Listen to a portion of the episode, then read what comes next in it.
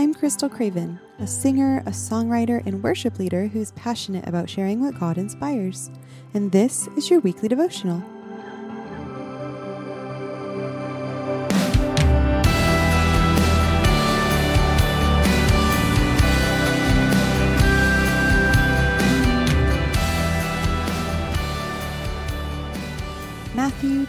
28 19 through 20, also known as the Great Commission, says, Go therefore and make disciples of all nations, baptizing them in the name of the Father, and of the Son, and of the Holy Spirit, teaching them to observe all that I have commanded you.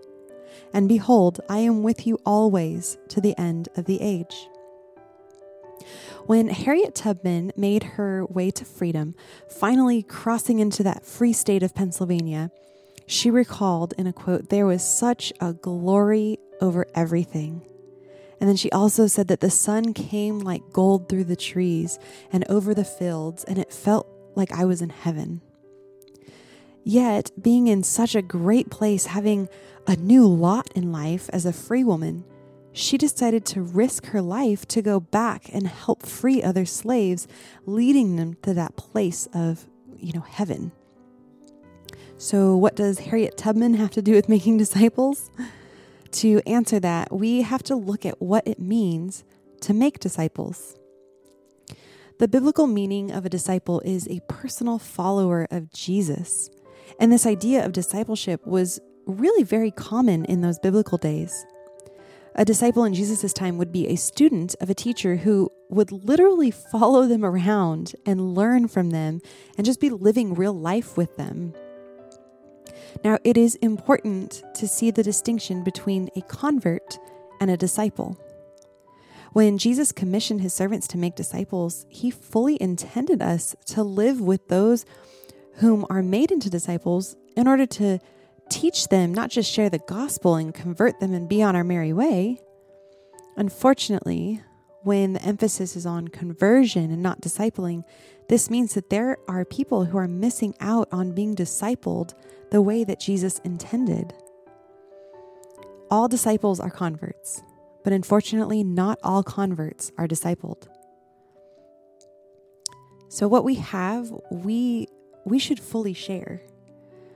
We, as disciples of Jesus, are called to make disciples, which requires us to teach them in God's commands. And then in due time, they too will go and make disciples. This means that we are called to get in the thick of it with people, to walk alongside them, doing life with them, and helping them along their journey to freedom in Christ, and just able to truly live that abundant life in His grace.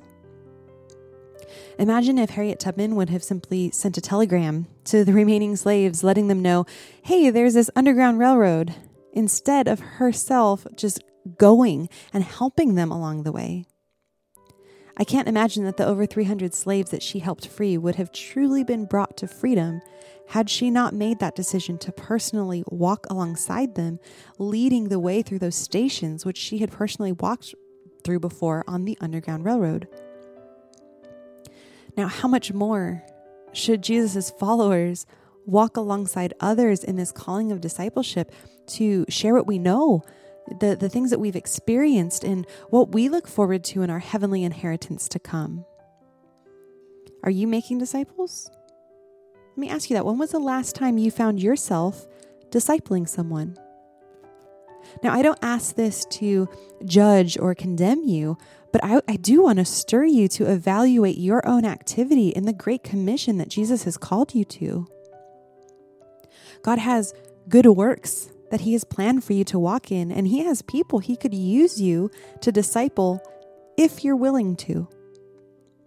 Now, I know the idea of making disciples may seem intimidating, maybe scary, or just downright impossible to you, but I guarantee you that if you're willing to walk in that calling, God is ready and willing to equip you in all areas of this calling. And it won't be by your power or might, or by your extensive head knowledge of the Bible, or by your position in ministry at your church, or by any other means. It will only be by the Spirit of God that you're able to disciple others. If you've got the Spirit of God dwelling inside of you, you've got all that you need to be a disciple of Jesus and to make disciples of Jesus. So think about this who do you know that needs to be discipled? I encourage you, pray about it. And then don't be afraid to step out in the power of the Holy Spirit to fulfill the great commission that Jesus called you to.